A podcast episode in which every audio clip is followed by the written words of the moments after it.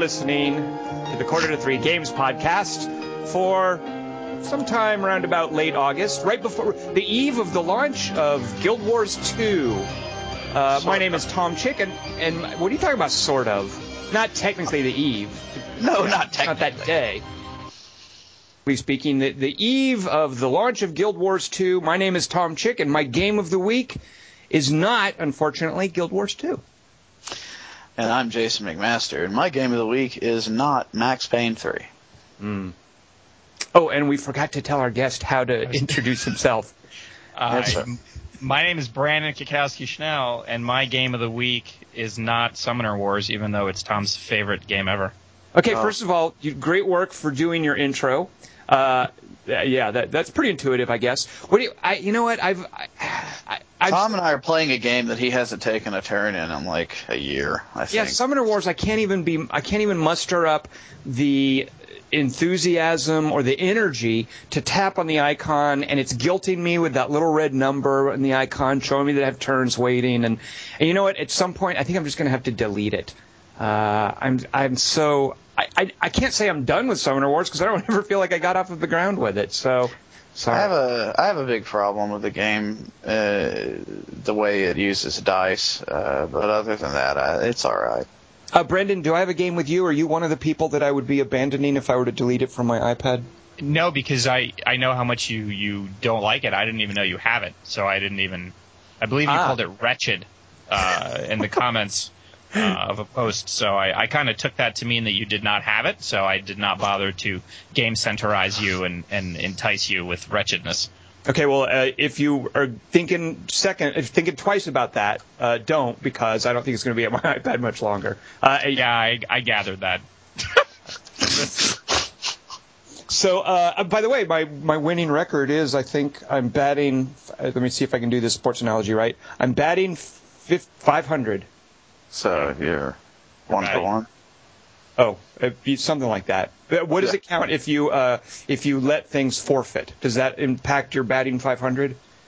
Like I'm one win, one loss, and like eight forfeits. What does that mean? Is that batting less than five hundred? Uh, yeah, I'm not sure that they have a statistic I think that's for people who intentionally batting one hundred. Yeah, yeah, because you've hit the ball once at ten bats. So, mm. all right. Yeah. Okay, let's let's forget about baseball for now because it's not in season. Uh, let's segue. Brandon, thank you for coming here. I know we're taking valuable time out of your schedule that you would have spent playing with your new robot doll game. Uh, uh, yes, thanks. You're you're no a you're, you're a big fan of those Transmorphers. I understand. I am. I'm a huge fan of GoBots. They are the the best. Yeah, absolutely. And the Leader One is my favorite. Yeah, and the scooter guy. What was his name?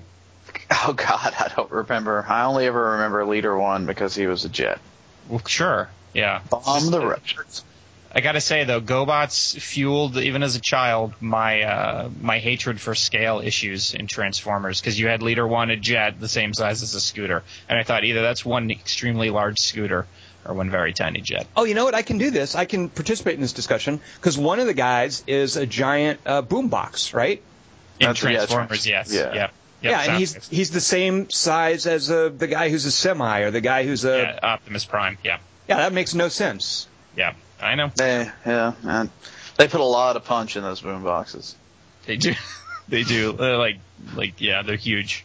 I, I remember I got like... tweeters. Of, yeah, I got like one of the wrong tapes on mistake when I was a kid, and when I opened it up, it just like turned into a bird and attacked me. I had to run away. Now, Brandon, are you actually playing the new Transformers game? Do you have No, to- no. In fact, I just I just got it today, so I have not had a chance. Other than other than the like hour and a half I played it at E three, uh, when the fine fine people at High Moon and Activision just kind of gave me a controller and started like unlocking levels willy nilly, going, "Oh, you got to see this! Oh, you got to see this! No, no, you got to see this!" Uh, so so I've actually played a fair amount of uh, Fall of Cybertron, just not in an official, uh, you know, kind of retail build capacity. Right, in a in a here you're a press guy. Here's people trying to sell it on you capacity. Well, they actually were really cool. They just kind of gave me the like they knew like I have a I have a giant Autobot symbol tattoo, and when you flash that at the the Transformers booth, ah. they're like, okay, this this cat knows what's up, and so they just gave me the controller and just was like, there you go, have fun. Is that uh, what so they say? They that, say this guy is, knows what's up, huh? He, he does. They do, yeah. This can go. That's got a lot of meanings. So that's kind of couch tensions to a third degree. If if Tom flashes his tattoo at the Activision booth, they they won't do much. No, they'll say this guy knows what's up. Let us show you our fine new Cooking Mama clone. Did you get her with the flames in her eyes? It's not Cooking Mama. It's just like a flower, but. It's okay. Oh, but there's there's something there's something cool about it though. Don't. Oh, it's got blood dripping off of it. Yeah. Bloody flower. So it's like Seymour from uh, Little Shop of Horrors. It, not no, that cool. It's just it's like a rose. And it's not Seymour. It's the uh, Seymour was the guy, right? God, continuity people. Whatever. Now, now Brandon, you do. Uh, I want you to help me get excited about another Transformers game, because I like High Moon Studios. I know they did their cowboy horror game way back when. That's when I, I can't. I want to call that Darksiders, but that's something else. Do you yeah. remember the name of their cowboy horror game? Oh, uh, that's. I can yeah. tell I've exceeded oh, even wow. your knowledge. But anyway, that that was, I think, High Moon Studios' first project. Uh, a long time ago. That was that weird vampire one, right? I don't know what brand of horror it was. I mainly remember the cowboy part, uh, and I believe it was from a comic book. But at any rate, since then they've become known as the trans- Transformer dudes. Uh, they've, this is their third or fourth Transformers game. Brandon, why should I, as someone who's not a huge Transformers fan but appreciates what they've done with these games, why should I be excited about Transformers? The Cybertron Chronicle Part four. Fall, Fall of Cybertron. Well, the biggest thing, I think, uh, I mean, obviously, if you're a big Transformers fan, there's going to be a lot of moments, and, and High Moon loves the property, and they're very uh, they're very savvy in how they integrate it, and they actually kind of went to Hasbro and said, hey, we want to bring, you know, the Dinobots back, because Hasbro was like, we're not having the Dinobots, period, anymore, and High Moon was like, well, that's not cool, because they're giant robot dinosaurs, and who doesn't want that? Uh, but, so if you are a Transformers fan, then there's definitely, I think, a lot of little nods and, and just being able to play the different characters. But, um, you know, the cool thing about Transformers, just aside from the inherent coolness of being able to turn into a jet or a, you know, a helicopter or a car or whatever, uh, is the fact that, you know, these different robots, they all come with, with different abilities. They come with different personalities. And a lot of those personalities and abilities come through well in the game. And then they also kind of design the levels around them. So whereas, you know, War for Cybertron was, was a pretty pretty much just kind of a run and gun. There was no no cover, so you're just kind of running down corridors, you're shooting guys occasionally, maybe you turn into a vehicle. Uh, Fall of Cybertron, from what I played, they they have a lot of levels with a lot of verticality, you know, so for example, if you're playing as Starscream where you could turn into a jet, there's a lot mm. of options for you to uh, use the fact that he's a he's a uh, he's a coward, so he does a lot of subterfuge, so, you know, kind of zoom in, transform, cloak, take guys out, transform, get away, you know, that type of thing. Uh, you know, Jazz, uh, he's more of a He's like a stylish kind of melee guy, but he's got like a grappling hook. So there's like different ways to kind of approach the levels, just kind of zipping from from ledge to ledge.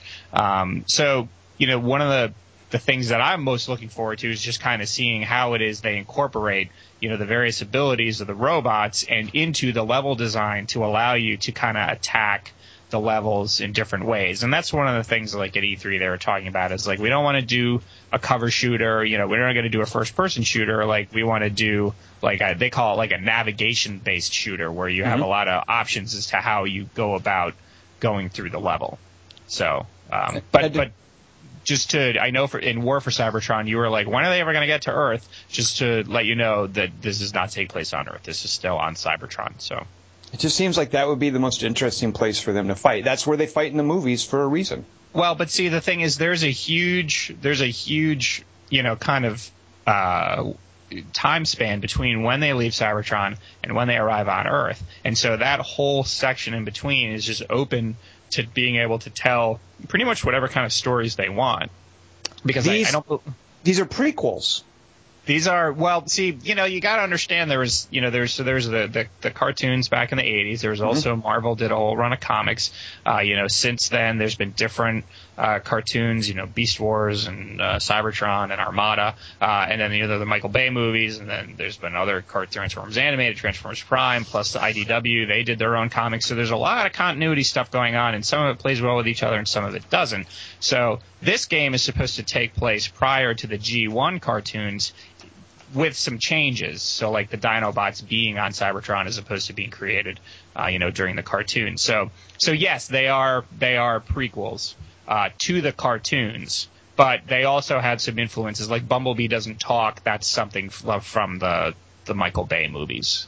Uh, you know, so, how so. How do people know like if he's hungry or needs to go to the bathroom if he can't talk? Well, he is a grown, you know, man robot, I guess. So I think his, he'd probably tend to his own bathroom needs. How imagine. Does he express his feelings? Uh, I don't know. All right. I don't. I really don't know. They haven't I, gotten into that. I, I feel like you should see someone about that. That could be difficult to keep all that bottled up. So yeah. I'm worried about Bumblebee. Uh, yeah. So if we were to play multiplayer. Uh, yeah. Uh, you, I, I need you to be Starscream.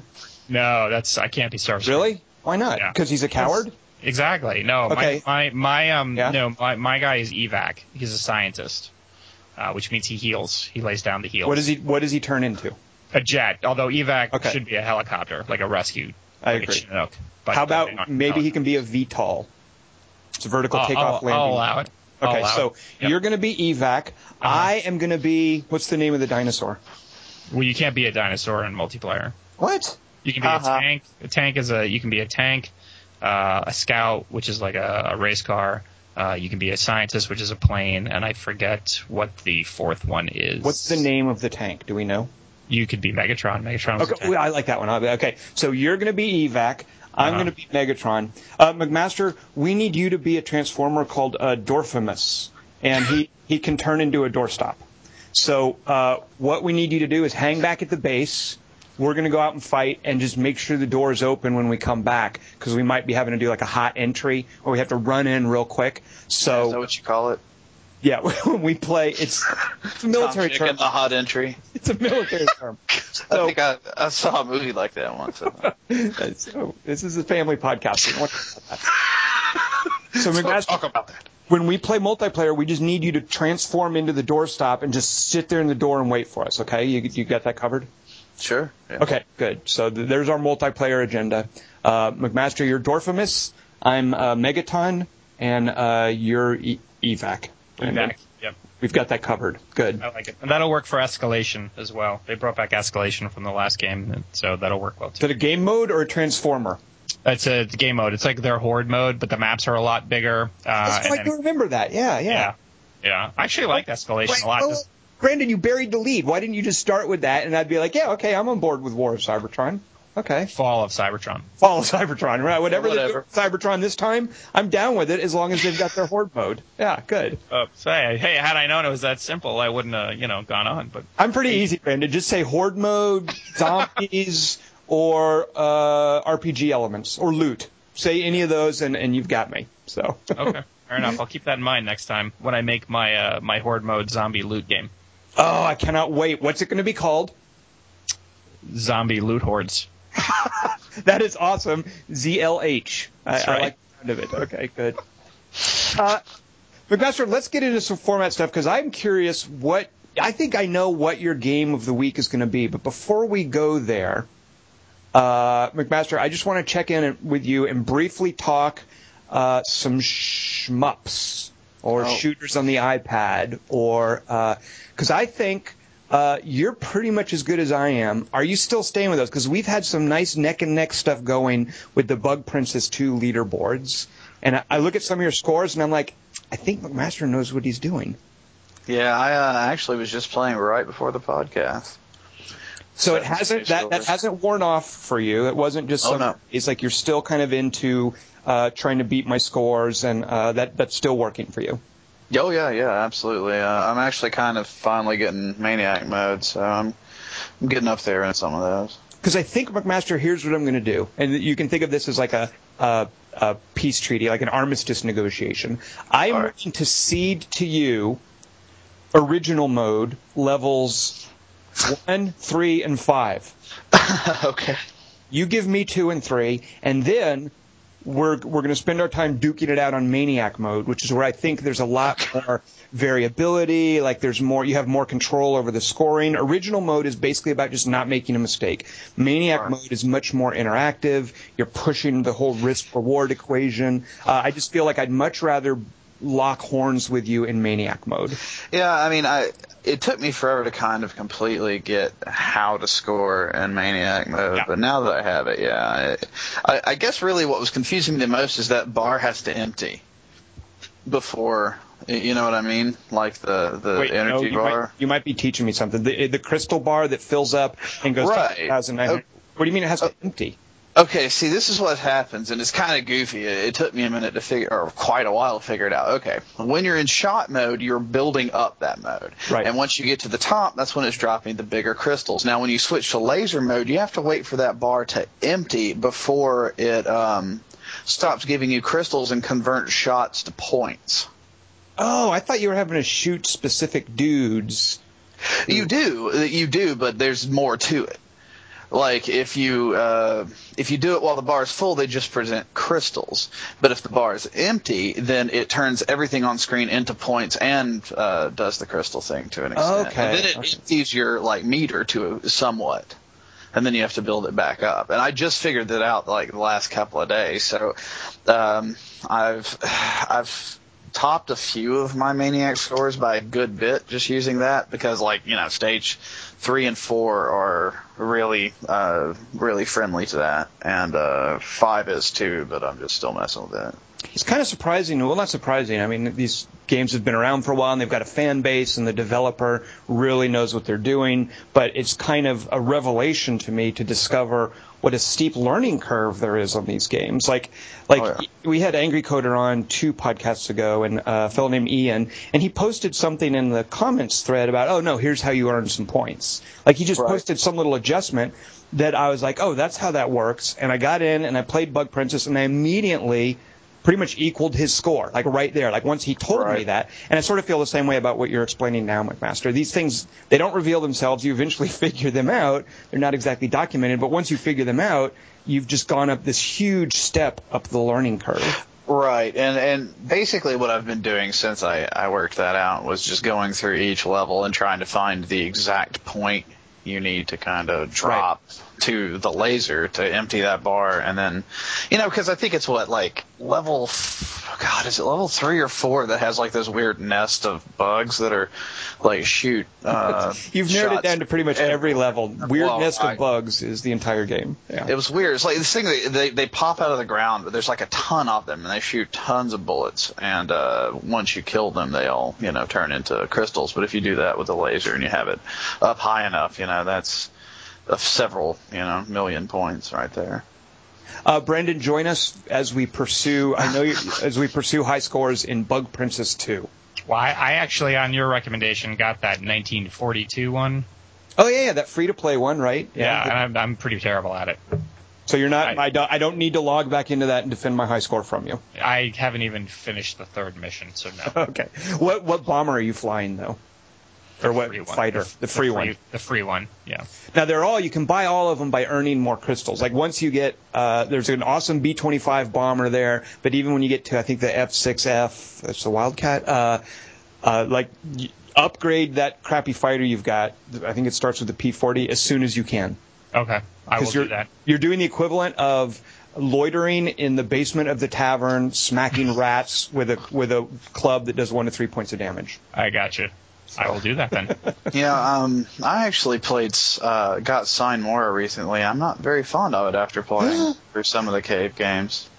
Well, it is different, and uh, I, I think its appeal is in a, in the unique progress, like the fact that it's not health based; it's time based. It's a time thing, yeah. yeah. But also the level, just the artwork in it is pretty amazing. It, that's that's cool. I, I, I'm just not sold on the game itself. Uh, well, I can't play it on a joy. Like, I totally need my finger on the iPad now to do these games. Like, I, it was really hard for me to go back and use the uh, the the gamepad. Um, by the way, does a does anybody does a fight stick work? Like, I really want an arcade stick kind of situation. Can I use one of those fight sticks? Yeah, a fight stick would work, sure. I don't, like, the cable on mine isn't long enough to reach my couch. I have a, a bigger T V, so, like, I... The master pushed the couch closer. Yeah. Well, I, yeah, I don't want to get divorced, so... Um, also, that would get in the way of all your Kinect activities, I understand. Uh, yeah, um... Yeah, no, actually, it's funny, is my cats uh, ate through the Kinect cable, so they were telling, oh, right. yeah, they were sending me a message.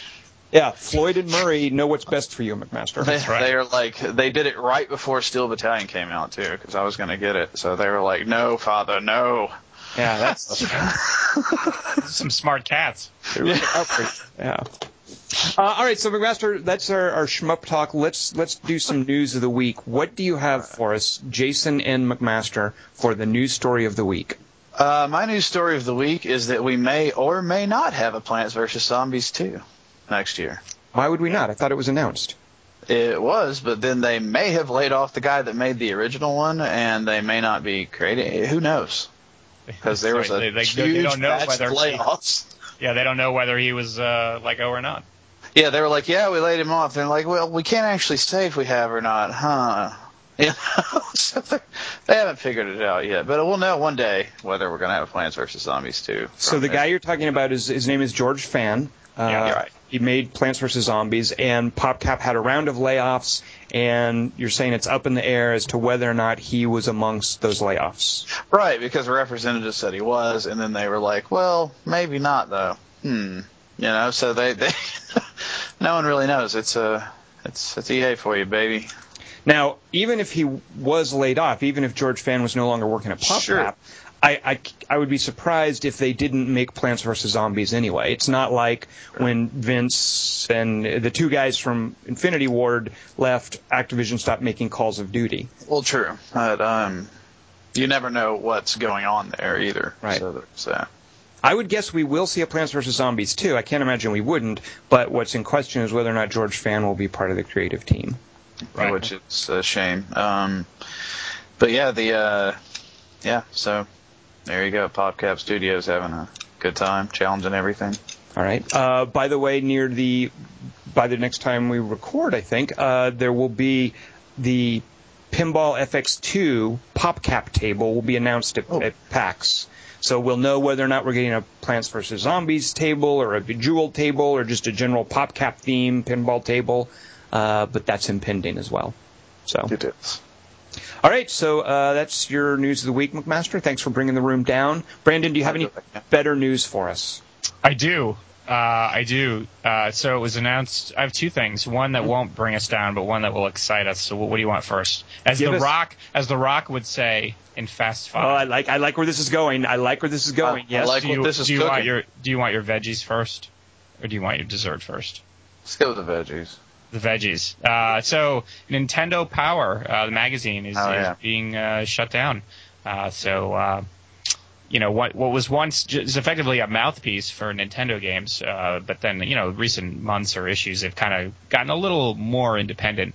Uh, but apparently um, Nintendo has decided they are no longer going to work with Future. And so uh, the jobs, people who have jobs at Nintendo Power, those are going to be rolled into other Future publications, which is good.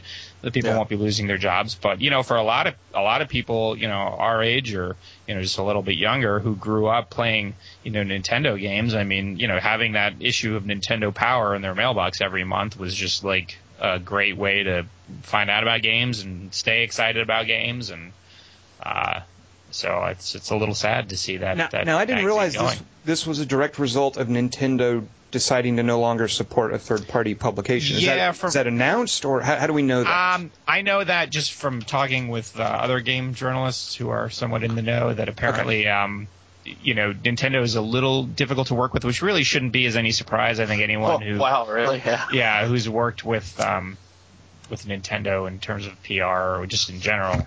Uh, can know that they've, you know, they've got their way of doing things, and that's kind of how they want to do it. Uh, but I, I guess they, they decided, yeah, that they just they were not uh, they were not looking, they were not going to renew the, the contract or whatever you want to call it to keep working with, with Future. And I mean, and at that point, what are you going to do? It's not like you can make your own Nintendo themed magazine without access to Nintendo things. So you certainly couldn't do it in a timely manner, and that's what print lives or dies on. Exactly. Yeah. Yeah. So it's sad. I mean, there's you know, there's a lot of people that, you know, I mean, Cliff Blazinski, he wrote a, a, a pretty nice little piece about you know going away and showed his uh, a screenshot of uh, his name at the top of the Super Mario, some Super Mario Brothers game where he was like one of the top ranked people that you know sent in their scores to Nintendo Power. So Uh, now, I'm going to be the jerk in the room real quick uh, and say, for instance, this week uh, in real-world news, Phyllis Diller died, which was yes. kind of sad. But when I hear something like that, my immediate reaction is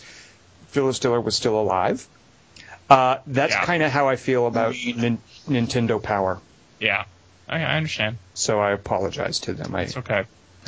Well, so now the good news. Yes. Uh, the good news is that Canada is finally getting the uh, musician power couple that they've been waiting for. Uh, Chad Kroeger oh. of Nickelback and Avril Lavigne are getting married, and their their children will rip a hole in music. That's. Uh... uh, is Avril Lavigne? That that was dessert. That was dessert. You're not excited? You're, you're a horrible person. You know that. Hey, your ex- puppy puppy died. Oh, and Satan's getting married. You're not excited about that? About the thought of, of, of nothing but Avril Lavigne uh, Nickelback albums for the next mm. two decades? Come on. Tell you what, Brandon, get get back to me when Ashley Simpson gets married. I think Ashley Simpson is married. Oh, rats! Where was I? Why wasn't I alerted to that?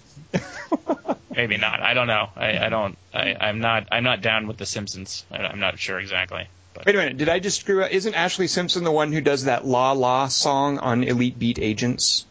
I don't know. I have no idea. Okay, well, I'm I'm hipper than you guys when it comes to, like, Skater Boy rock. Well, Skater Boy, that, that oh. Skater Boy is definitely Avril. That's right. definitely Avril. Right, but this is in that same genre. It's, uh, yeah. All right, so uh, news of the week from Brandon. Uh, a little yeah. two-pronged news. I only have one prong. You know what? I'm going to do some two-pronged news. Oh, no. Ready for this? Go Here ahead. comes the first prong. Uh, uh, uh.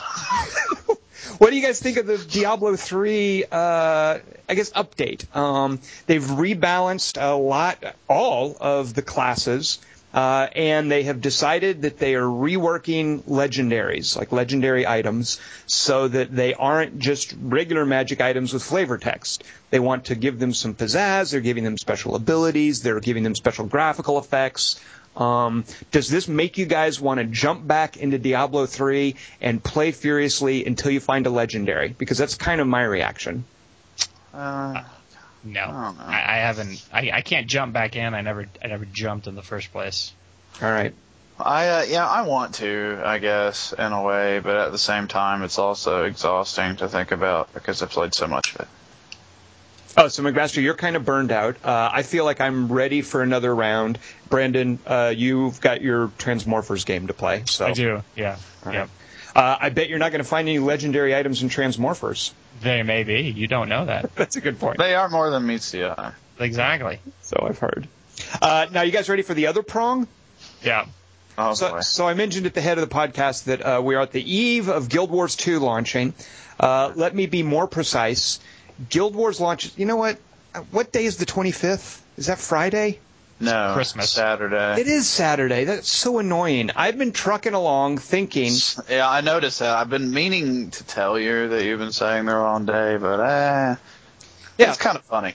Well, I thought, yeah, so I thought come midnight Thursday, I was going to be playing Guild Wars two. You know, I was going to be one of those guys trying to get into the servers and getting whatever error message is is going to hit those of us who are trying to get in at midnight.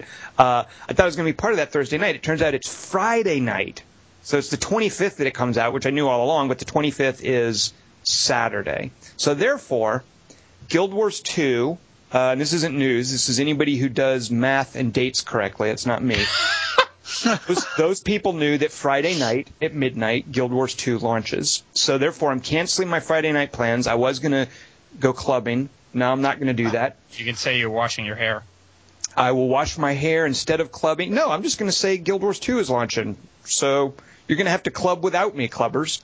Uh, yeah. But here's the thing. Here's the news of the week. So ArenaNet just sent out an email uh, saying basically, you know, we're going to launch it Friday at midnight. That's not entirely accurate.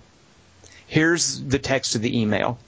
The email says, hey, we're launching Friday at midnight. Uh, however, this is a quote, however, please note that in order to ensure we're fully prepared for that fateful hour, we may bring servers online up to three hours prior. If you're a player committed to getting in first to grab that character name of your dreams, you'll want to be keeping an eye on things during that time period, end quote. So therefore, not just Friday at midnight, Friday at, by my math, nine p.m., I will be hammering the Guild Wars two servers, and if I can't get online, I will be taking to various forums and posting angry messages about how it sucks because it's not online yet. So join me to start that Friday, nine p.m. Who's with me? Uh, um, shouldn't you shouldn't you tell people not to do it then? Shouldn't oh, right. You tell them? It's like yes. the Jehovah's Witnesses, that they only like let one hundred fourteen thousand people in heaven, but then they're going around telling everybody. That seems self-defeating to me. I don't know why you would do Bunch that. Of dicks. Yeah, you should probably keep that under your hat. So, I'm sorry, my news of the week is that Guild Wars launch has been delayed a week, so Just, don't even think about playing until early September. Definitely don't play Friday night around, like, nine, because yeah. that's who yeah. do that. That's right. a waste of time. Yeah, re- re- re- go back to your plans to go clubbing Friday go, night. Go club Guild it Wars, up. Yeah, Guild Wars two launch canceled. Sorry. Yeah. uh, let's get into some games of the week, then. Jason T. McMaster, your what? game of the week is Smite. It is not Smite. Ah, rats, I guessed wrong. Uh, so you've been playing a beta of Smite. You sent me a couple of messages saying, hey, come play Smite with me. And um, you're like, no. So I had a very unpleasant experience with I, – I like uh, – Smite is a is a game in the genre called M O B As, Multiplayer Online Battle Arenas. It's a terrible name. I, I just want to call them League of Legends clones or Dota clones or whatever. Uh, I had a terrible experience with one lately that I want to recount for you, McMaster, and it's partly why I'm I'm a little reluctant to jump into Smite, which is one of those games, but it's played from a down in the in the level third-person perspective. Most of them are like up top. So there's one called Awesome Knots that I, I, I like a fair bit. I played it on the three sixty. Uh, the developers at Ronimo Games, they're, I think, in the Netherlands, they released it for the P C a few weeks ago. So I have it set up here on my LAN, uh, and every week I've got some folks that come over and we play games on the LAN or board games or whatever. Uh, so one night we had enough folks here to do some three v three Awesome Knots. And it's just a typical League of Legends type game, but the, the conceit is that it's a side-scroller. So you're watching everything from the side. It, it works fine. Uh, so we're playing it, and one of the guys has apparently played it a fair bit. Uh, and he was kind of downplaying how well he knew the game, so I set up the teams appropriately. It was me with a couple guys who didn't know what they were doing, a couple other guys who didn't really know the game. And these games work well. They're, they're tuned well if you can balance a team like that. And the other guy who said he'd played it a little bit, uh, we're playing it for a while, and he chooses the equivalent of an assassin character. You know, you have roles in here like healers and tanks, and, and there's a role that is an assassin, kind of, who basically can cloak and run around and, and, and gank other players. Uh, and his whole role is kind of a spoiler. When the other teams are together, he'll pick someone off. I mean, that's common to these kinds of games, is an assassin. This guy who's played a fair bit is suddenly, like, killing every one of us. He knows all these little traps where he can press a button and it drops us off of the level. Uh, you know, we look at the score. He's got, like, four levels on us, and then he's six levels higher than us. And by the time we were just like, forget this game, we're not playing anymore, I think he had something ridiculous, like ten levels on us. And it just snowballs. Like, when you have one guy who's oh, yeah. that well, you know, each kill is getting him more resources, which are experience points and money to spend on skills. This guy basically broke the game for the other five of us by just being so good and taking the real a-hole role.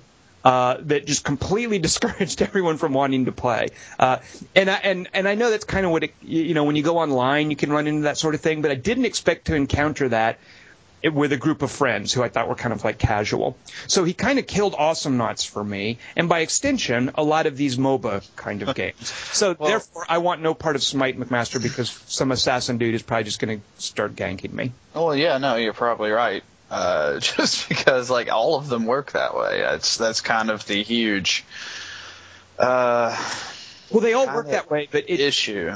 Well, it, and it's, it's a gameplay. Like, it's a gameplay aspect. It's sort of like any sure. good real-time strategy game has rushing, booming, and turtling, and you have to, like, master all of those. Like, it's the same with these MOBAs. There are assassins, tanks, healers, support. Like oh, yeah. Part of the game. And I, I think if you know the game really well and you jump into the assassin role, you're, you're just going to upset people in a unique way than you would upset them if you were a really good healer or a really good tank. Oh, yeah. Well, I, I can attest to that. I have not lost a game of Smite yet. By the way. Oh, so you're batting a, thou- a hundred thousand. A thousand. A hundred thousand. A hundred and fourteen thousand. Um, but no, the uh, yeah, I haven't lost. I haven't lost a game of Smite yet. It's uh. All right. Well, maybe it, if you get the if you get the whole idea of what uh you know of how all the classes work, those kind of games all kind of run the same way. Yes. And uh, and that one is much more like uh, a MOBA that that they've actually managed to put into a three D realm than anything else. Like it's it's not like Super Monday Night Combat or well, I actually haven't really played much of Super, but regular Monday Night Combat was just kind of like, hey, protect this area from a bunch of bots, you know, and get level ups. But that's not really the same deal. Um, but yeah, it's a, it feels like playing something like Dota in the in the third person. Right. But it's not your game of the week. What happened there? Uh, no, because I haven't played enough of it to really to really say yet. Uh, so the one game I've played the most this week, mm-hmm. and I, I'm not sure if this is completely a good thing, but uh, something that Jab and I have been doing is playing uh, man uh, man up mode in the new Team Fortress two. And oh, okay. Man v machine. Man versus machine, yeah. Right. And manning it up. Yeah, it's because, and this is this is rich. Uh, the first night. Um, we tried to play it, it Tom and uh, Jab and I had been playing Payday. And after that, uh, he and I jumped into Team Fortress two because Tom had to go, I don't know, like make a souffle or something. I don't, whatever Tom does. In his I had to wash my hair. Right, he had to wash his hair. Uh, he, uh, we uh, fired it up and we sat in the queue for like twenty-five minutes, and then once it loaded us into a game, it dropped both of us and reset the queue. And so we were like, okay. So we went and purchased tickets. They were like ninety-nine cents a piece because that's the way the oh, game works. McMaster, now you are part of the problem. Ugh. First, I don't. I don't even want to hear. I. Uh. But anyway, uh, so we were curious, like, well, surely it's better in, in that queue. So we get in there, and there's something like – I have a screenshot of it. There's something like six hundred empty servers, and there's like one thousand people in the queue, and our wait was still twenty minutes. Wow. Yeah, it was awesome. And then once we finally got in, uh, we only had five players, and since it was the first time we ever played, we we couldn't even beat the first wave after like two hours, so I just went to bed. Um, however, in the coming days, uh, he and I both have played a good bit and have figured out uh, a lot about it, and the mode is actually pretty cool, uh, if not difficult and kind of skewed against certain classes. Um, for instance, I play uh, Pyro, which is super useful in it because the Pyro can do an air blast, and uh, the bots are carrying a bomb they're trying to drop to blow up your, your base. In fact, for those who don't know, uh, it's a robot invasion, and you have you have uh, six players play co-op, uh, setting up kind of a, a tower defense style T F two map, where you have engineers in different classes and the robots follow certain paths and you kill them uh, to stop them from dropping this bomb. Well, the Pyro can uh, air blast and knock the person with a bomb back uh, and kind of do a lot of bomb control there other than just doing a lot of damage. And uh, Josh has been playing the uh, the Spy, which wouldn't really seem like that great of a class. But they, yeah, I wouldn't they, think that. You know, you wouldn't, uh, but it's, like, super awesome uh, because in this it's not just standard classes. You get to upgrade stuff uh, okay. each each round. So, like, uh, you get a certain amount of credits, and you have to pick up money, and you get a rating based on how much of the money you picked up, how much you let disappear. Um, and you use these credits to upgrade, like, either your weapons or your player. So the Spy can upgrade the Sapper, and if they do that, then it'll like actually knock out like a group of dudes for like five to ten seconds. Okay. Um, and there's these groups that have like super soldiers or super scouts or super heavies that fire like really fast, and they're followed by like healer bots that can Uber like immediately. So uh, he, uh, you know, between us, he'll get run up and like sap them. Uh, so I can kill the healers immediately. We kill the bigger robots and have managed to win a few games with less than six people since that. But uh, it's uh, it's really neat. Uh, man-up mode's not particularly worth it. Uh, I tried it, uh, and uh, you know, uh, you get like some weird rare loot at the end, but that's about it. Um, and the loot is just what a like a hat for Team Fortress two or something? No, it's just the loot that you can get regularly anyway. It's just kind of a guarantee that it's going to be rare and you're going to get it. You know what I mean? Oh, okay. Like yeah. You don't know yeah. what it is, but it's just kind of like uh, it's like buying a, a raffle ticket where you're guaranteed to win something. Right. So, well, what I don't uh, understand is what, uh, like, is there persistent loot? Are you giving your characters gear, or is it a persistent yeah. skill upgrade? What? Yeah, what no, you... No. You haven't played Team Fortress two in a long time, have you? No. Good. Well, I know they have like weapons and. Oh, it's that kind of stuff, I guess. Right, yeah. It's like they have tons of different things. Like they've added stuff like canteens where you can purchase these type of like canteens to give yourself bonuses and stuff like that. Uh, they've added... Uh, so there is gear. It's like a... It's oh, like a yeah. Sh- okay. Tons of gear. Uh, and you can also craft gear um, by breaking down right. gear and putting it together. Um, and so all that is part of the man versus machine mode as well. Oh, sure, yeah. Anytime you play Team Fortress, you know, it's funny, even if you play Team Fortress on a LAN, you get unlocks. We discovered that a long time ago, where you can just, like, set up a LAN server with bots on it and get achievements and unlocks. All right, I like that. So. Uh, like, uh, Left four Dead, you could do, you could get, ton, you could get tons of achievements by just doing, uh, not system link, but just, like, uh, against bots. Sure, yeah, yeah, absolutely. You know, and that's that's the thing with Team Fortress two is if you want to like dig into it, you can pretty much set up any server with bots. I mean, depending on how well they'll play, you know, depending on how well the map's designed, but you can make a nav pattern for any of those maps and the bots will follow it.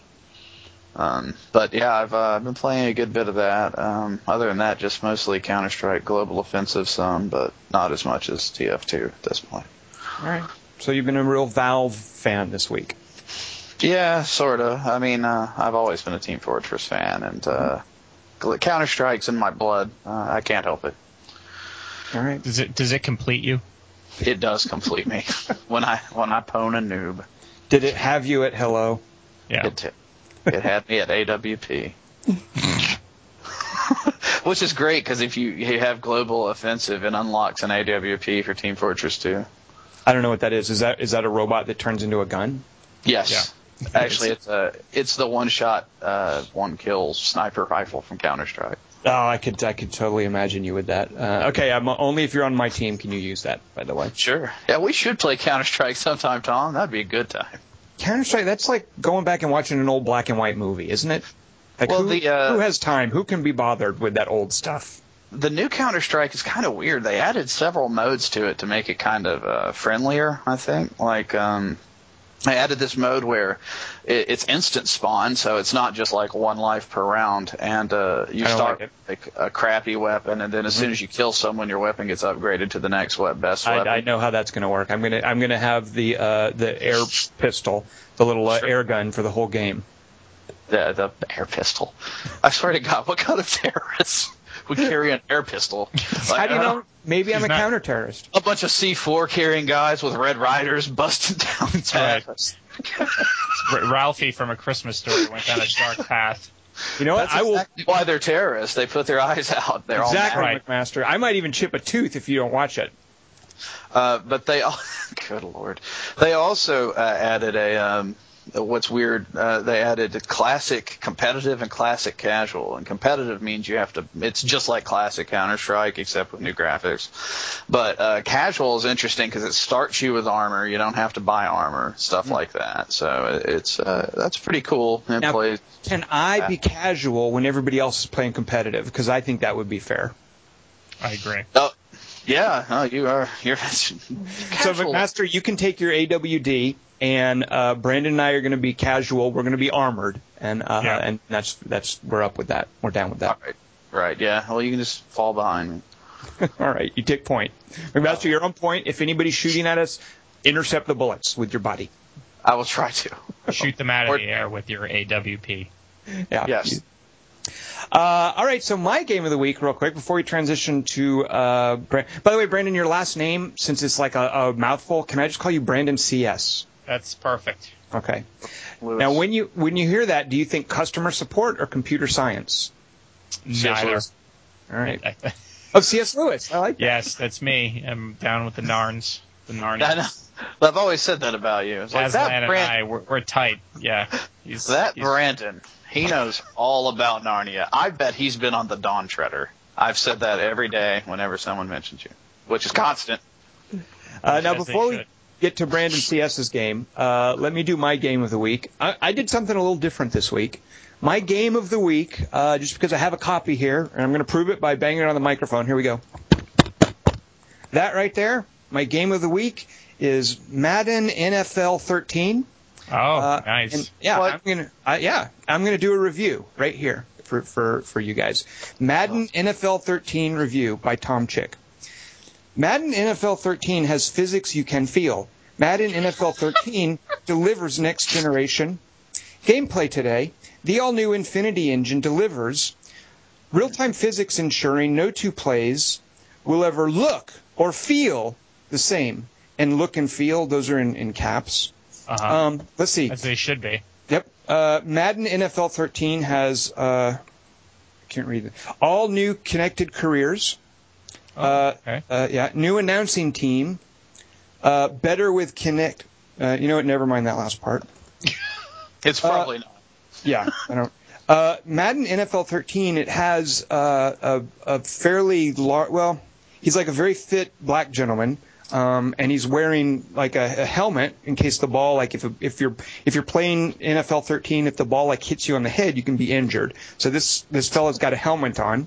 Uh, he has a mustache, uh, and he's doing uh, like jazz hands. Um, his, so you, yeah. you know, it, it'll fit. Yeah. This works for you because his nickname is Megatron. Oh snap! Well, down. Where does it say that? Well, it doesn't. I just know who he is. So, so when, so you know, what, this is good for you because you know, for your your Transformers uh, Cybertron Chronicles multiplayer, right? Yeah. So this this is Megatron on the cover of Madden N F L thirteen. That's his nickname. Yes. Mm, what is he? Of course, you would know. What is a wealthy, wealthy man. I was going to say, yeah, he, he either transforms into a, a wealthy sportscaster or a guy with uh, serious uh, brain damage uh, at the end of his career. Either way, it's entertaining to watch. He does have the he does have the superhero hat on thing though, so I think he's protected. He's like worried about the brain damage contingency, yeah, so I hope he's got that covered. Yeah. Um, uh, and uh, let's see, what else can I say about it? I give this game, uh, I give it three stars. I I would give it four stars if he had like, you know, if he had like a bow and arrow or something cool like that. But he doesn't, so it gets three stars. And I would give it two stars, except that it comes with this kind of fuzzy wallet thing that that, that like here I'm going to open it. See, it opens with Velcro, and you can put like your wallet, your driver's license, and your your health insurance that card. Sing Star bag. Wow. Yeah, and it's got oh oh it's hollow. Oh look oh it's a wristband. You put it on your wrist. And then you won't lose your wallet and your social security card or whatnot when you're when you're walking around. So I would have given it two stars, but it come, this actually might be some GameStop tie-in because there's a GameStop logo on it. But it comes with this. If it didn't come with this, it would have gotten two stars. If he had a bow and arrow or like a machine gun, or if the gloves did something like let him climb walls, it would be four stars. But instead, Madden N F L thirteen, I give it three stars. And there's my review. You I like need a, like a Last Boy Scout football game or something. Hey, whoa, whoa, like too soon. Too yeah, soon, McMaster. Yeah, That's yeah. just out of line, buddy. What? Is it since the Last Boy Scout? Well, Tony Scott passed away. Oh, God. Okay. That was one of his? I didn't even... Yeah. How dare, absolutely. How dare you? Yeah, absolutely. I, I like the his. movie. I didn't realize it was Tony Scott, yeah. though. Yeah, I love that movie. It's pretty freaking awesome for a movie that got panned. Yeah, uh, it's got football in it, so I don't remember a lot about it. But uh, I give, I guess it doesn't have much football. I give it three stars. But Wait, there's a guy. Uh, that's, uh, Last Boy Scout or Madden thirteen? Both. They okay. both get three stars from me. Yeah, I don't think that's fair. I think four stars for Last Boy Scout. I think you're a sellout. I'm going to report you to Metacritic. uh, all right, so there's my game of the week. Now I actually. I'm looking forward to getting to what I suspect is Brandon C S's game of the week because uh, I think we've not. both played it. Uh, yeah. What do you mean not? That would be hilarious if he chose something else. I was like, yeah, that would, that would, that would be pretty funny, actually. Actually, it's Transformers. I was lying. That's right. I've been playing it this whole time. No, I, I did choose the music based on what I hope you're going to pick because the music, I just was like, what's the song that has the word dark in in the title? So all I, I gotta say is I want to be Dean Lerner. Who doesn't? Well, okay, fair enough. Fair enough. Uh, if you really want to be Dean Lerner, played by Richard Ayoade in Garth Marenghi's Dark Place, uh, McMaster, you need to see The Watch. With uh, I, no, you told me not to. I know. But if you really are a Dean Lerner fan, if you are a fan, you need to see The Watch. You need to see a movie he directed called Submarine. Uh, I haven't seen Submarine, but I've seen a bunch of his other stuff. All right. Uh, but so uh, let's see. So Brandon C S, does your game of the week have the word dark in the title? It does indeed, yes. Sweet. What is it? Rock and roll. Dark Watch. Uh, dark Watch. It, it's, it's, it's dark. Darksiders two, ladies and gentlemen. Darksiders two. It's my game of the week. Uh, yeah, I just uh, it, I'm I checked my time. I think I'm like wow. The last time I checked my time, which was a couple days ago, I was like twenty-one hours into it, mm-hmm. and I just am really, really enjoying this game. But Tom, I, I have to say, uh, with your review, apparently you are a much better Darksiders two player than I am, because you, you I got the uh, impression that you felt the combat was not uh, not all that difficult, and I am getting. Uh, I mean, I'm having some, some difficulties in sure. certain spots. Well, let's, let's talk, because I think one of the differences, so I, I've also been playing. Uh, I like it quite a bit. I give it three stars. Uh, but but uh, I, I do like it, and I, I think one of the differences between us, and I want to talk about this, is I've been playing on normal. You oh, want yeah. the achievement, so you're slogging away at apocalyptic, which well, means... Yeah, yeah. So it, I think that right there is necessarily yeah. going to mean you're having... a yes. tougher time with the combat than I am. It's not just achievement based, although that is something to do with it. I really, uh, I felt this way about the first one, and I, I feel this way about this one. I feel like apocalyptic is is the kind of the proper challenge level uh, for this game. Uh, I feel like um, that normal would be a bit too easy, and like you were talking about how you know the different abilities they don't really seem to to necessarily. Go well together, but an apocalyptic is where I think the combination of the, the different skills, uh, mapping that out right, being able to craft your weapons with some forethought, um, right. and, and and then the combat itself, knowing which moves to use and when and what, because of based on your skills and what they get you, I think it all really comes together very well uh, on apocalyptic. Well, there's definitely a sense of a character build that you're working with. It's a combination of the moves that you rely on, but also mainly the gear and your, your choice of skills. Uh, right. And I'm guessing that when you when you amp up the difficulty like you've done, the importance of those things also increases proportionately. Like like because it's more difficult, you're going to have to finesse those things uh, a lot more. Right, um, right. And you're going to uh, like- see the differences come into play more, yeah. Right, right. You know, like the, the thing that I like about it, uh, particularly on apocalyptic, is that, you know, there's a lot of kind of uh, uh, like like little you'll you, you'll kind of be climbing a peak in difficulty, and you'll get to the top of the peak, and you kind of feel like, okay, this this is not too much, but this is a this is a really uh, really good challenge, and then you'll beat that boss, and you'll get a weapon. Or something that then kind of lets you kind of skate down the mountain a bit and then kind of start that climb uh, back again. It's not just an ever-increasing, you know, ramp of difficulty. It it, it kind of gives – it has ebbs and flows, and I, and right. I like that. I think that if you – you know, like if you – like, for example, the, the, the boss you have – the third kind of dead guy that you have to get for the Bone Lord, where you're fighting the guy with the swords and the big spider, right? Mm-hmm. Um Those arm band blades that you get are awesome because they, they steal hit uh, health with every single hit. Right. Well, well, that makes your that kind of changes up your, your strategy, and then it allows you to kind of get through some of the next fights, particularly in the, the Well of Souls or whatever it's called, City of the Dead, a lot more easily because, you know, you can kind of go toe-to-toe with some of these guys and kind of be getting health as you're fighting them. Well, now let me let me just, as a, as a counterpoint, say that at that point in the game when I got those, that uh, and that's kind of a scripted uh, item you're going to get. There are a few of these throughout the game. But when I got those, I was already stealing health with the Crow ability. Like one of the, there's an ability yes. tree, and you can give the basic ability, and as you get skill points, you can put more points in the ability to improve it and to add new effects. So the right. build I was rocking at that point, I'm just popping off crows to get, I think it's even wrath and health, but the crows are healing me up. So right. I, I was already kind of using that character build when the game dumped into my lap a weapon. So that didn't help me so much. Um, okay. And I also kind of feel like even on normal, you get some of that ebb and flow that you're talking about where you hit this jump in gear quality that makes it that much easier to skate through the next several encounters. Uh, yeah. I think the difference is the resistance of the game pushing back is much greater when you're playing on Apocalyptic. I think yeah. you still get the same ebb and flow, um, but just if my guess too, Brandon, and I would love to be wrong about this, is that on Apocalyptic, the monsters just do more damage and have more hit points. Um, uh, they do. I think you're... But I think as a result of that, I think they do a pretty significant amount more damage. So... Right.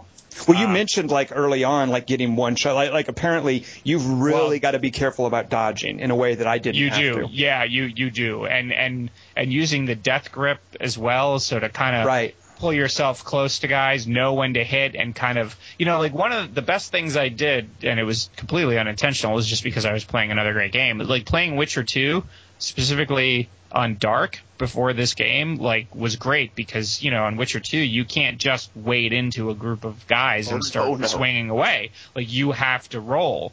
Uh, and, and that's kind of the same way here is, like, knowing, you know, when when to roll and, and, and listening for the cues as to when guys are going to attack because, you know, one of the things this game loves to do more than any game that I usually play is kind of start you off in a fight and bring in one big bad guy and then bring in another big bad guy and then bring in two more big bad guys so that, you know, you have potentially up to three huge beasties all trying to kill you at the same time. So, like, get cueing in on those oral cues as to, okay, what kind of attack they're going to do or just watching and, and being mindful of where they are so that you know when you have to dodge and all that stuff just becomes a much bigger thing here because, you know, some of these guys, they hit you once, they then chain that into two, three more hits, and the next thing you know, you're you're burning through health potions.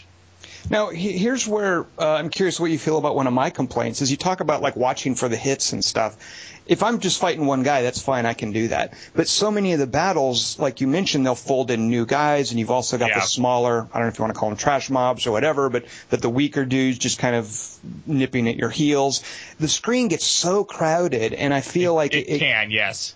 And so I can't, you know, the finessing you're talking about, all I can do is just kind of roll out of the mass and wait for one of them to walk up to me. Like, like I feel like I'm, I'm missing a lot of what's going on just because there's so much, for lack of a better word, visual noise in Darksiders two. See, I don't know if I would call it visual noise so much okay. as, as one of the things they also like to do is just have these fights in very cramped spaces. Uh, which is kind of a cheap way of increasing the difficulty. Yeah. Uh, and so, you know, the visual noise to me isn't necessarily because, you know, you see the effects of your hits and the numbers and all that stuff. It's because, you know, you're in a very small area and, and these are really big guys. Um, but, yeah, I mean, I, I, I do get that. And I think the lock-on system and just kind of the way that you change targets, it's just very, very uh, sensitive. So it's really easy to, you know, as you're moving around to kind of lose focus on the guy that you wanted to have focus on.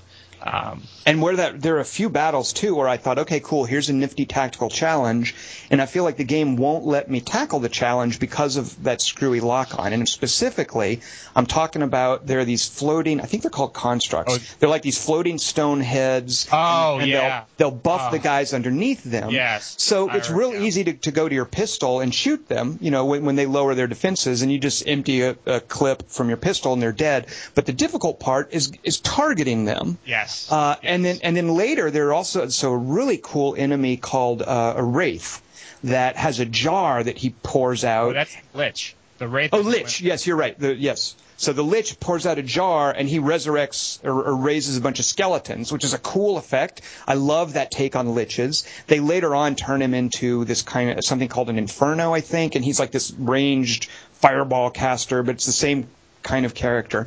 Uh, and the idea is there's going to be a lot of like trash mobs around there, and you need to take him out or he's going to keep spawning new guys. And it's just so annoying trying to target that guy. I know that's what the game wants me to do, is because if I keep focusing on skeletons, he's just going to make more. So I need right. to target him. So that's another thing where all the visual noise and uh, and uh, you know, you don't want to use that term. That's fine. Just just how much is happening on screen. We can put it that way. That combined with the targeting makes me feel like I, I, I'm just I just need to spaz out on a few moves and power through this battle. Well, definitely, uh, you know, like I had a fight in the City of the Dead with liches and, and a bunch of guys. Now, I was lucky because I, I needed health, and I was like, oh, thank you, skeletons. You can be my little, yes. my little health boost. But, yeah, I mean, I have a – it's called Harvest, and basically, you know, he's, he swings his scythes around in this giant – circle, and you you know you just kind of right. use that to uh, to take care of guys. But but you know but yeah, it, it is it is somewhat difficult. You know once you you know once you get a lock on, you're like, well, I don't want to touch the right thumbstick because then right. you know then it's gone. But it's like, well, you kind of need that right thumbstick if you want to. You know, you want to be able to uh, to move around and just, just be effective. But but yeah, so, I mean, so the, the combat's working for you. I mean, that's uh, yeah. and that's certainly one of, I would say, three pillars of of Darksiders two. Uh, how and I would maybe say, maybe I would be curious if you agree with this. The other two pillars are the the world exploration and the traversal yes. stuff. Well, I would think the loot the loot's in there too. Ah, yes, sure, no, absolutely, yep, yep. Because that's and that's one of the really big additions. However, now Brandon, I would say, like, I don't loot seems to me like it's, it's exclusively a facet of combat. Actually, that's not entirely true because you earn loot through the world exploration. So you know what? I, I retract that. Uh, I mean, it only helps you in combat. It doesn't help you with the world exploration. It doesn't help you with traversal. Well, um, I mean, it can. I mean, there's some. I'm trying to think. I'm trying to think of some of the talismans that you get as in like the, the, oh. the, dead, the dead tombs. I mean, there are ones that kind of help you find more loot and. Well, there's uh, there's one like, and here's where they, they do things. Sorry to steal your thunder, but there's just yeah. things I want to jump in, and, and, and you probably know about this, but but here's one of the like I love discovering stuff like this. Early on, you get a talisman called the Bloodless Talisman, and its stats do nothing. Like it doesn't add to anything, and yeah. the, the text just says this will help you kill the Bloodless. Who oh yeah, there's yeah, a little yeah. lore, and I was like, this what what am I going to do with that? It won't let you sell it, which is good because I would have accidentally sold it and thought it was worthless. But once I later found out what that was and what it did and where it came into place. And it had yeah. everything to do with exploring the world and these cool little side quests and collectibles they put in the world. So there's yeah. an example, I think, where the loot, it's, it's not apparent early on. And Darksiders loves to do that, like just hold, play close to the vest some of its cool aspects. Um, so there's a piece of loot that once I found out what it did, I was like, oh, that's really cool. Um, yeah, yeah. And there's a bunch of little things like that where they yep. don't they don't seem to have any kind of like combat benefit, but like one of them, for example, that you get, and you know, so like when you get the the, the, the Book of the Dead pages, right. and then you sell them to Volgrim, and they open up those tombs. Well, now, one of the go ahead. One of the talismans you get is basically it just if you pick up a common item, it's now better.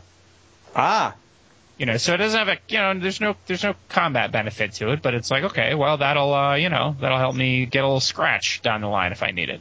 Okay, so here then, again, this is something that immediately comes to mind. So then do, am I supposed to, like, keep that talisman equipped when I'm picking up treasure and then swap to another one when I'm fighting?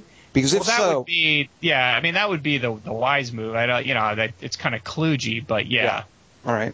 Okay, yeah. in that case, I, I, I mean, I like the idea, but uh, I'm not happy with the loot management stuff, like a lot of that. And maybe that's just a facet of trying to manage lists and screens full of loot with a gamepad. I, I don't know. Maybe people yeah. with a mouse have it easier. Um, but what? So tell me a bit about – so I've collected – I love the collectibles in here, and one of the collectibles are these uh, these chapter pages for the Book of the Dead, and whenever you get ten of them, you uh, assemble a chapter in the Book of the Dead, and you bring them to Volgrim, one of the cool characters from the first game. Uh, he's given me things, and, and, and supposedly this unlocks the doors with the colored locks. Is that right, Brandon? Yeah, yep, yep. I, didn't, so I can't get into those. How does that work? Well, you... Well, you, there's only certain ones. So, like, the first one, it's the door with the, the colored lock, and it, it's tied to your progression and through the story. So the first tomb you can open is in the, the Forge Lands.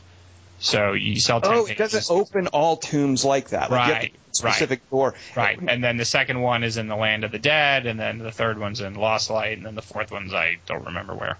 Oh, so I need to go back, because I couldn't tell that. Like, I knew that the, the chapters somehow related to these doors, and I went to several of the doors that I'd seen, and it wouldn't let me in, so I thought later on in the game I would know more, but then I got to the end of the game, and I'd never gone into any one of those. So the idea yeah. is I need to go back to the Forge Lands door, and then I can get into that one. Yeah, like the Forge Lands one, it's in the Nook. Uh, there's like a there's like a path in the Nook. The... Um, The Land of the Dead, it's if you go to the Lair of the Deposed King and you go all the way down at the right. bottom of the staircase, it's in there. Yep, I, and um, that yeah, and there's also a Bloodless down there too. Like I think that's where I first realized, oh, yeah, the Bloodless yep. are. Yep. Uh, now, uh, But um, while still talking about loot, like I, one of the things I didn't realize is like the strategy behind how you how you feed your possessed weapons. Like I didn't know right. that. I thought it was just completely random what attributes uh, they get, but actually it's it's it's not random. It's based on what you feed it. Mm-hmm. Um, so, you know, there's like I've been reading like all these threads of people that are saying, OK, here's how you make these like really awesome, awesome weapons. And it all basically has to do with, you know, finding the right things to feed the uh, to feed the possessed weapons and when to do it so that you can get, you know, these weapons that best maximize kind of the builds and stuff uh, that you're doing. And I and I, I like the fact that, you know, that's just something, you know, you can kind of learn by just kind of dicking around. But Um, I mean, maybe it's it's clear in the in the manual, but you know, in the, the, the copy that I have didn't come with a manual. Uh, so you know, I, it's just kind of like people are like, well, it's kind of an ex- inexact science the way they're they're describing it. That they're not they're not really sure exactly how it works, but they know there's some correlation there. Mm-hmm. Now, uh, I, I like that as well, but it breaks my heart when I feed it. You know, I take this possessed weapon and I spend all of these items by feeding it, which actually I shouldn't mind because I've not really found a viable money. Like I've got more money by the time I finish than I knew oh, what to yeah. do with. So it's not yeah. like I needed to sell these items. You might as well feed them to the possessed items. But it breaks my heart to feed up a possessed item to its limit and then out-level it, you know, an hour later. Uh, yeah. But I guess that's that's just gear churn. I mean, that's not yeah. really something that, that Darksiders two is trying to solve. Uh, just gear churn in general breaks my heart, especially when I'm invested enough in a weapon that I made it. Uh, right, yeah. right. Um, well, so, I'm, I'm kind of looking at that. I'm looking towards to the Crucible, you know, doing the uh, yeah, yeah. whole hundred levels in one sitting so that I can go fight, uh, what's his name, the guy with the top hat. Oh, that's who Mister K is? Slash? Yeah, yeah, yeah, yeah, oh, exactly. Oh, because there's an yeah. achievement. The only reason I know yeah. about that is there's an achievement, something about kill Mister K, and yeah. I never saw anyone named Mister K, so he's the guy waiting at the end of the Crucible. Well, only if you do it in one sitting. So if oh. you do all one hundred waves in one sitting, he is level one oh one, and then you, you beat him and you get the achievement. Okay, now, Brandon, in theory, as a guy who loves horde modes, it sounds awesome, but I got through like twenty levels of the Crucible and was just like, F this. I'm I'm going to go play the game. I, I just don't want to sit here because it's all combat. It's nonstop. You know, you do five levels, and the guy is like, hey, do you want yeah. your prize and you want to bail, or do you want to go five more levels? And I did that through a few waves and was just like, forget this. I, I'm not enough into the combat. I'm, I'm missing the exploration and the traversal stuff. I, I don't want to sit here and do this. So, Brandon C S, you're a better man than I if you ever get to Mister K. That's well, I'm going to try. I'm definitely going to try. It, does it have something kind of like Batman's uh, challenge modes or anything? That's, I think, what the... Wouldn't you say the Crucible's kind of like that, Brandon? Um, yeah, I think the I think the, the Batman challenge maps are definitely a lot better. You know, well, I mean, they're Batman awesome. Challenge that, maps. That game like, is awesome. Yeah, I mean, in terms those are based of, I mean, too on scoring, like trying to do better with a wave. Yeah. This is just this is just a pers- an endurance thing, wouldn't you say, Brandon? Uh, yes, uh, yes, absolutely. Well. Now, yeah. the one that. The the one that I liked, uh, because you didn't have to do it all in one sitting, uh, have you been to the Soul Arbiter's Maze yet? Um, I I'm still getting the, the scrolls and whatever in order to to to to get through it. Now, do you know like how the scrolls relate to the maze? Like, do you know how all that works? Yeah, I mean, it seems like the scrolls like they'll tell you directions. Like like at each floor, you have to go different directions, and in one way you get loot, and another way you get to the next floor. Is that right? Basically, but it looks to me like you could just wander aimlessly through the maze forever. And it's not a maze in the conventional sense where you're you're looking at a layout. It's just a room with four exits, you know, northwest, east. Oh, okay. You pick one of the exits, and it's this identical room. Four exits, northwest, east. You pick an exit, identical room. You pick another exit, identical room. You could wander in there through eternity. However, what you will find amongst the collectibles, and I love this idea, are for each level, there are ten levels in the maze, you find directions that basically say north, north, southwest, north, you know, and that's the right. path to the exit, to the next uh, level. Okay. Uh-huh. But then you also find uh, a scroll that gets you to that level's special treasure cache, which will say right. like east, west, north, south, you know, something like that. And these, these directions make no sense. Like you can go north, north, and then south again, and you're not necessarily back in the same room. Like it, it it's some extra dimensional thing. And and trying to go through that without these scrolls, I don't know what the point would be. It would just drive you batty. Uh, but it's kind of like here's this infinite it's almost like that movie Cube, this right. extra-dimensional maze that you will be in here for eternity unless you show up with a scroll that tells you where to go. So I would find the scrolls and think, okay, here's the, the secret thing at this level, here's how to get to the next level, and there are ten levels of that. So that's much more my speed than the Crucible. So that's more of a kind of like, find this collectible, work your way through this path, as opposed to the Crucible, which is just, you know, how long can you hold out in, in the combat mode. Um Now, is there a way to to read the scrolls while you're in the maze? Yeah, you just call up your, uh, you go to your loot, and you just look under your little collectibles panel. Oh, okay. And you've got a list of all the scrolls. Because I was wondering about that too, Brandon. I would find, before I even knew what the maze was. And yeah, again, you see writing on the wall. and yeah. yeah, and I love that Darksiders does this. Like, I would get this, and, and it would tell me these directions in a maze that I hadn't found, and I didn't know what it did, and I was like, whatever. And so later when I go to the maze, I'm like, wait a minute. I recall reading something about this. Let me look in my inventory. Ah, there it is. Oh, that must be what these directions mean. Like, I love how Darksiders makes me feel smart, and, and this especially works this way with the puzzles, uh, and right. doesn't just, like, explain, like, it, it, it walks so carefully this fine line between hand-holding and being just really obtuse. Right. Uh, yeah. And so I, I, I really liked that part of it. Um, yeah. Yeah. So let, I mean, let's go ahead. No, I mean, in a similar way, I mean, I, I like the fact that, like, it lets you wander into encounters you're just not prepared for. Yeah, no, you've uh, mentioned that. So what uh, what did you do, Brandon? Where were you well, going? I, weren't supposed to there, be? Well, there is a, there's a dungeon called the Weeping Crag, and it's kind of on the way to going where you're supposed to uh, at the very beginning of the game. And I kind of went in this hallway, and I was swimming along, and I go in this room, and all of a sudden this giant tree, like a murderous ent, uh came after me, and he was like one hit killing me, and I was like just wailing on him, dodging, sticking, moving, and just not doing anything to him. And I must have spent uh, between two different sessions about an hour's worth of time. And you figure this is right at the beginning. I had gotten the game, and you know I got it from T H Q, so it's not like I had like a, you know, it's not like I had there's like anything to, to go off of it. I'm just like, wow, Apocalyptic is really, really hard. Like, there's just no way that I'm going to be able to keep doing this on Apocalyptic. Like, this is ridiculous. I mean, I'm all for a challenge, but come on. Um, so I uh, I went online, and thankfully, you know, someone had uh, already written to a Darksiders wiki that this guy, they're like, oh, yeah, he's real high level. You're probably not ready to go up against him, uh, you know, at the very beginning. You know, I bet, you know, I, I couldn't find that. That must be Gorewood. Yeah, Gorewood, yeah. Ah, because yeah. I couldn't uh, find that guy. Cause, so that's, you later get a quest, and this is another example of how the game is built. You later get a quest to kill these sort of sub-bosses throughout the world, and one of them in the Forgelands is named Gorewood, and I always got the waypoint to go to the Weeping Crag, but I couldn't find where he was. Like, I never found that guy. So when you mention a murder, and it doesn't tell you anything about it, just that his name is Gorewood. So when you mention a murderous ent, I'm like, oh, yeah. that must be that dude.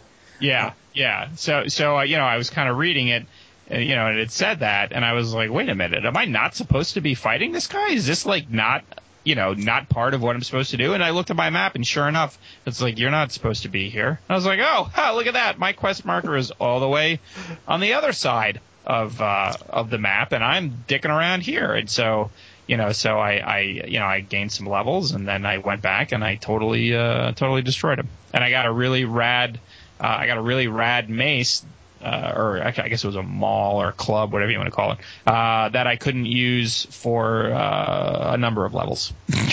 Oh, they're level limited. I did not know that. Oh, yeah. Yeah, you had to be level ten, and I was okay. like level five. Well, I did the same thing with a, a fella called, I think he's just called the Deposed King, uh, in that I found yeah. his lair, and I was like, I'm going to explore this lair. And I went down there, and, and again, he's this crazy, like, ice golem skeleton construct-y kind of thing. Uh, and I kept fighting him, and I, I, I thought he was just like a random encounter, like a little optional. And it turns yeah. out he's part of, he's the he's the very end dude yeah. on that, that, that list of hunting for, for bosses. Yeah, um, I mean, similarly, there's a dungeon called... Uh Maybe, maybe it's the Nook. Yeah, it's the Nook, because Gorewood, or Goretree, whatever his name is, he's in the Weeping Crag. In the Nook, there's this, it's called Bethel, uh, and and you you kind of you you kind of get to the basement, you kind of just see this phoenix thing just kind of flying around. Yep, yep. Uh, and you're like, okay, well, I can't get over there because I don't have, at the time, I had the death grip, and that's that's actually one of them. Right, right. Like some of them you can't get to until like so that. That's partly how they limit some of the exploration is you need to unlock the particular like traversal mechanic. Yeah. Right. Right. Uh, now, uh, have you have you looked into it all? There's a there's a construct in the Forged Lands named Orin, and he's missing his yeah. right leg, his right arm, his yeah. left leg, his left arm. Have you assembled any pieces of him, or do you know what yeah. happens with him? Uh, I have. A, I've gotten like one or two of them. I have not finished that. Okay.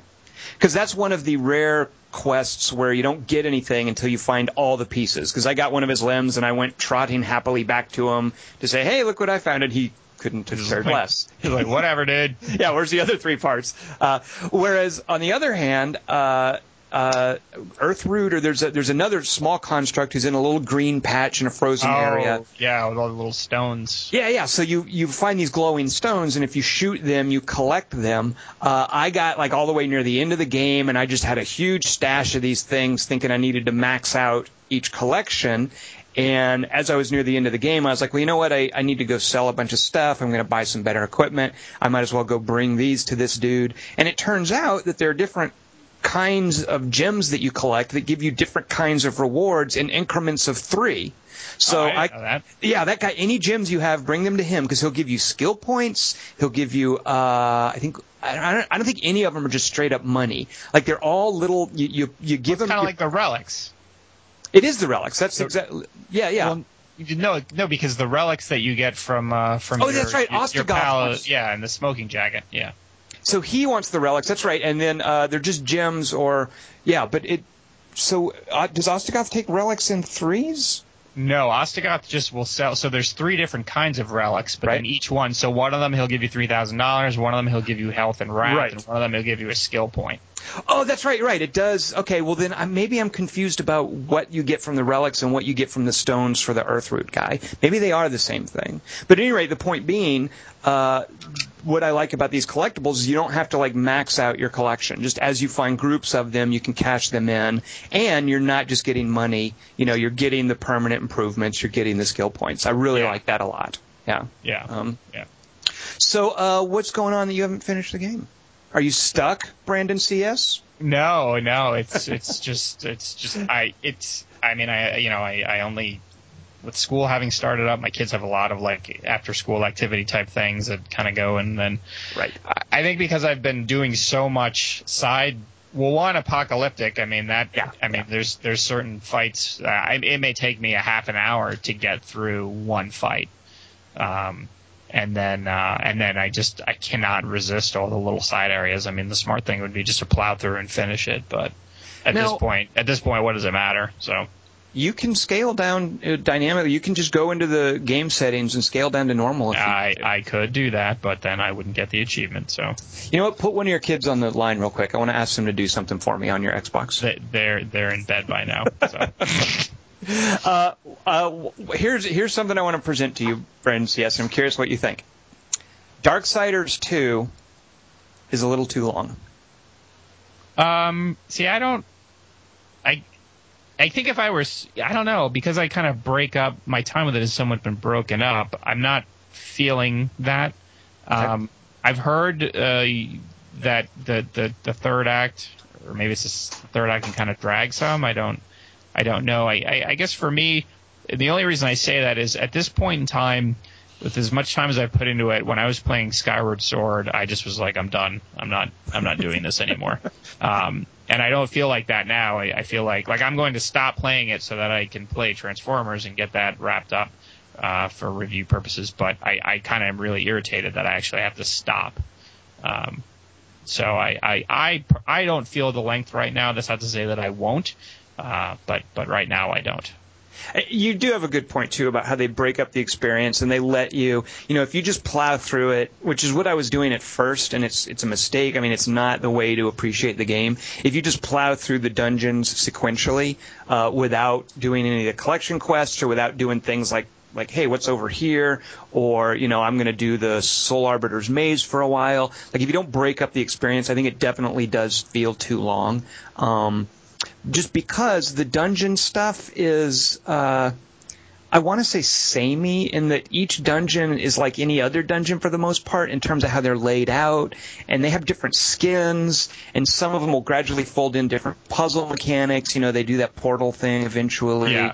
Uh, so it, it it just feels like it, it just feels samey. Like once you get to the final dungeon and you're doing all that stuff, like you have to get over there and pull that switch. It's not that much different from the first dungeon. We have okay. to get over there and pull that switch, and I, I just feel like that gimmick basically gets used a lot as uh, it almost feels like filler by the time it's over. Uh, like I wish they had varied the dungeons a little bit more. Um, okay. But you know, I, the thing is, it wasn't like I, I never was like I'm done with this game. I wanted to see what was next. I wanted to see what the next boss was, uh, and I could think of far worse ways to, to do filler. But it just feels like the dungeons just felt so. You know, it's like okay, well, I'm I'm gonna do this dungeon. I'm gonna have to. And and there's also this sense of each of the puzzles being laid out. Like I never really got lost and had to wander around and find out what to do next. I, I always felt like it was kind of clearly laid out in front of me.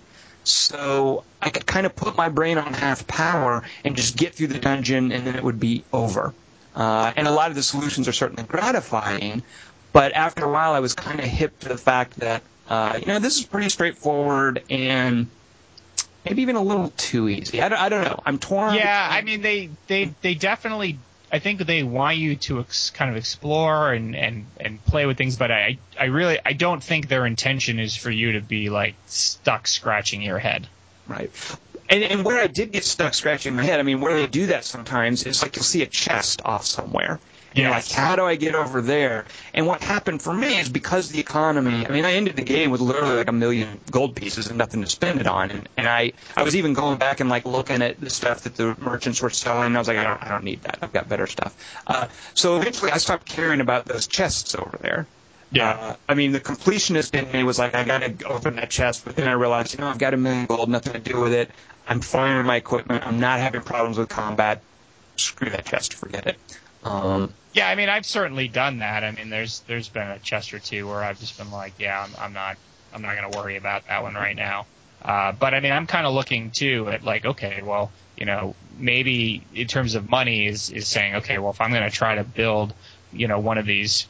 Um, super weapons that, you know, I, I may need to spend a little money to try to get the things, uh, you know, that I want uh, to, to, to, to do that. But, um, but that, that's, that'll be at the end. That'll be more at the end. I'm not really going to worry about that right now. Uh, on Apocalyptic, are you uh, having money issues? Like, are, are you using oh, no. money you're getting? You, no, I have no money issues right now. Absolutely not. Right. Yeah. No. If you need to borrow some, let me know. I've got plenty of extra. No, no, thank you. I appreciate that. All right, so that is your game of the week, Brandon. A little Darksiders two, um, and you're on your way to the your Transmorphers game, and then we'll yes. see you in Guild Wars on on uh, Friday night at nine p.m. Right? Uh well, next no, it's been canceled. Remember? Oh, right, right, right. Next Wait. Friday. Yeah. Good call. Wink. uh, McMaster, what's coming up for you? Uh, Guild Wars two uh, next week, since it's been canceled this week. Brandon, you're not going to play it, are you? You're just going to go straight to Borderlands. Uh, that is correct. All right. That is correct. That is, oh, I'll uh, be playing that too. Trust me. Uh, so, so for me, it's actually uh, it's it's it's uh, Transformers. It's finish Darksiders two. It's then start Darksiders two again to level myself up to thirty. It's do the Crucible in Darksiders two. It's it's basically get a full thousand points in Darksiders two. Uh, yes, so that's... Well, I'm right now enjoying having more points than you, but that's only because I was fortunate more finishers. Oh, I totally do. Oh, oh, in the game. Oh, I thought you meant period. I was like, uh, no, oh, period. You, no. you, you're tripping. No. Yeah, Tom yeah. and I added together don't have more points. Oh, like that. Outside. I know that ain't even right. At Darksiders two, I can compare, and my, that's what I was doing as I was playing. Is I would call up you on my friends list, and then click on Darksiders two, and then go down the achievements to see, oh, how far has Brandon gotten? Oh, okay. Look, I'm ahead of him. Oh, look, he hasn't done this part yet. I got some minor satisfaction from that. Uh, it's not much, but I'll take what I can get. Uh, so well, next uh, next time you feel that way, just feel free to take a look at the gamer score and, you know, see how long that lasts. That doesn't count. Nobody cares about oh. that. It's just the oh, yeah. games. Yeah. Uh, no, but not not anybody wants to play like Barbie Horse Adventure for a thousand. Hey, I, never, I never ended up playing Barbie Horse Adventure. Thank you very much. That's good that I didn't try. My friend's copy is with his brother. Do you have? Oh, no, that that was My Horse and Me too. Sorry. Do you have that Close. Avatar Airmaster game on your gamer score list? Avatar, yeah, of course, absolutely. Who doesn't? Where you, where you get like I don't. You get all one thousand eighty seconds? Yeah, absolutely. Oh, wow. All right. I might have to do that. eighty-two seconds. You actually did that. Well, I guess, you know what? It's not going to get to one hundred thousand by itself. You've got to do what you can. To get... Oh, that's right. Yeah. Yeah. All I'll right, Brandon. Points away. Mister one hundred thousand gamer score points. Congratulations, by the way, on Thanks. that. And uh, thank you for joining us. Uh, thank you for having me. Darksiders two. Um, and remember, no Guild Wars two this weekend. That's been delayed until next week, if you're listening. Uh, McMaster, what are we going to bring folks next week? Brevity. Sorry, I don't think we're capable of that. I, I, oh, no. Uh, Guild Wars two talk next week. So uh, right. I mean, to prepare you for the launch. The launch, right. Exactly. So uh, tune in for that. I have been Tom Chick, joined by Jason McMaster and Brandon. Is it is it computer science or customer support? It's actually, yeah, it's it's it's both. It's customer computer science support. It's customer science. Uh, and uh, by, by the way, you guys do a great job with Jumping the Shark. So uh, listen to, to Brandon over there. Read his stuff on No High Scores. Uh, and the rest of us will see you folks here next week. Good night, everyone.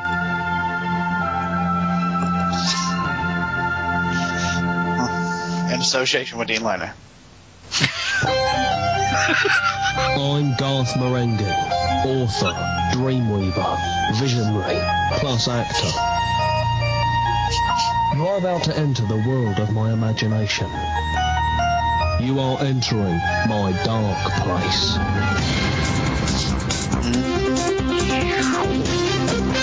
It's the only author that's written more books than he's read.